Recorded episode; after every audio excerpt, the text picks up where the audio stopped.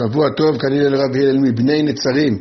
ראינו בפרק ד' שלמי הדעת, אם אתה רוצה להניע אותם לעבודת השם, לדקדוק המצוות, לקחת אחריות על יראת שמיים, אין דרך אחרת אלא ללמוד. רק הדעת מניעה אותם. כשהם לומדים, הם יודעים.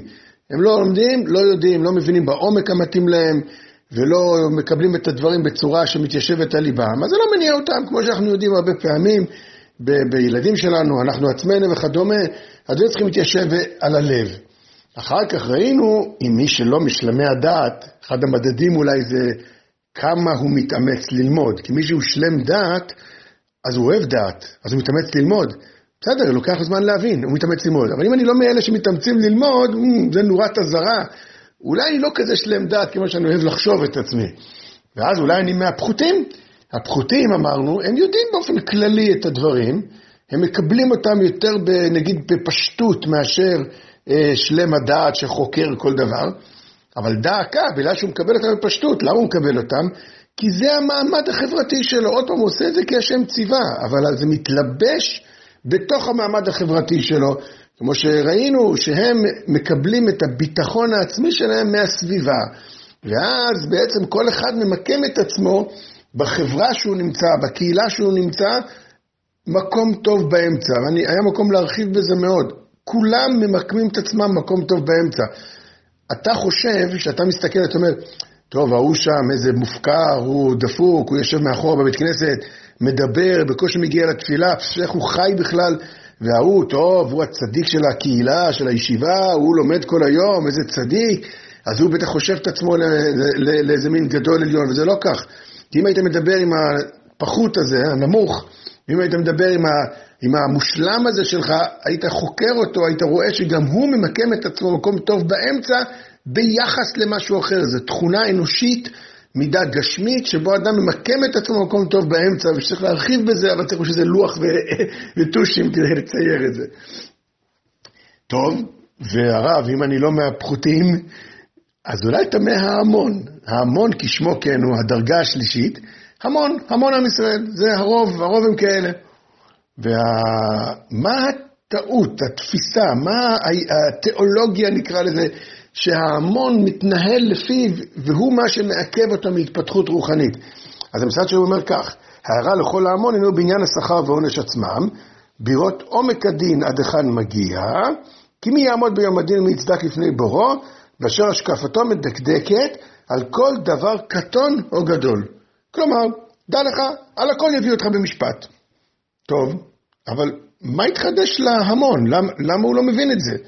מה, מה תוקע אותו מלהבין שעל הכל יביא במשפט? הרי מאותה סיבה שהוא מקיים משהו אחד שכתוב בשולחן ערוך, זה כן את השני, נכון? פתאום, נכון, מכירים את זה. למה יש דברים שכאילו אתה עושה איזה קריצה?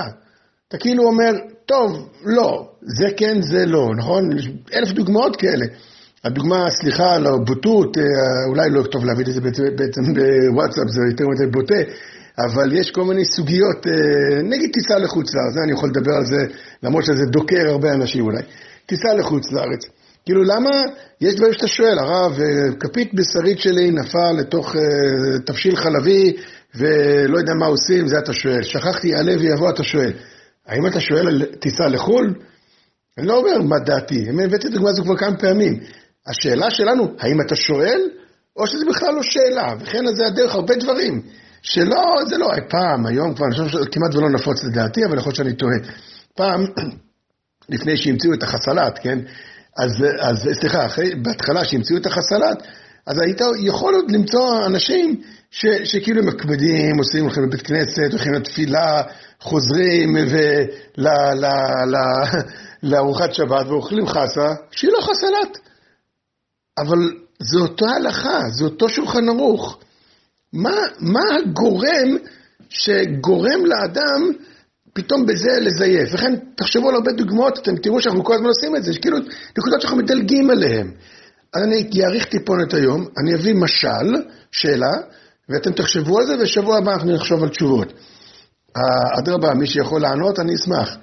המשל שתמיד אני מביא הוא כזה, משפחה מסורתית, מי שפה ששומע מתלמדי אילת, אולי מכיר את זה מאילת, משפחה מסורתית, זה דבר קלאסי, משפחה מסורתית, האבא הולך בליל שבת לבית כנסת, עם כל הילדים בשורה הולכים להתפלל שם בתפילה, והילדים, אתם יודעים, עם הקוצים, והג'ל, והכיפה הלבנה על הראש, והגיל באוזן, וכל מיני תספורות וכדומה, אני לא אומר זה בזלזול, אני אומר זה בשבח. מי שאשכנזי יוצא לו הלב מרוב קינה, איך הילדים יושבו ליד אבא בבית כנסת, בלי לצייץ, כן? אצלנו הולך לחפש את הילדים לפעמים. וכולם יושבים, כמובן יושבים מתחילת התפילה עד הסוף, לא יוצא מפצח גרעינים שהרב מדבר, וכמובן לא מדברים בתפילה, ואז חוזרים הביתה, ועושים קידוש, ואוכלים דגים חריפים, ושולחן שבת, וכולם, אבל מה? הטלוויזיה דלוקה, זה קלאסי, מי שלא גר בפריפריה לא מכיר את זה. למה? מה הוא מצדיק לעצמו? של, אני אומר, מי, ש, מי שיהיה בהול להשיב מיד, אני אגיד כך, הוא יודע שזה אסור. אם הוא יראה את הרב שלו, רואה טלוויזיה בשבת, ייכנס לבית הטלוויזיה, הוא מיד יזרוק אותו מבית כנסת, הוא הראשון שיזרוק אותו מבית כנסת. זה ברור לו שאסור. אם הרב ייכנס, הוא יחבט את הטלוויזיה. אז הוא יודע שזה אסור. מה הצדקה שהוא נותן לעצמו? ואל תגידו יצר הרע. אני כבר מונע את התשובה הזאת. מה זה יצר הרע? יש לכל דבר הסבר. מה ההסבר שהוא נותן לעצמו?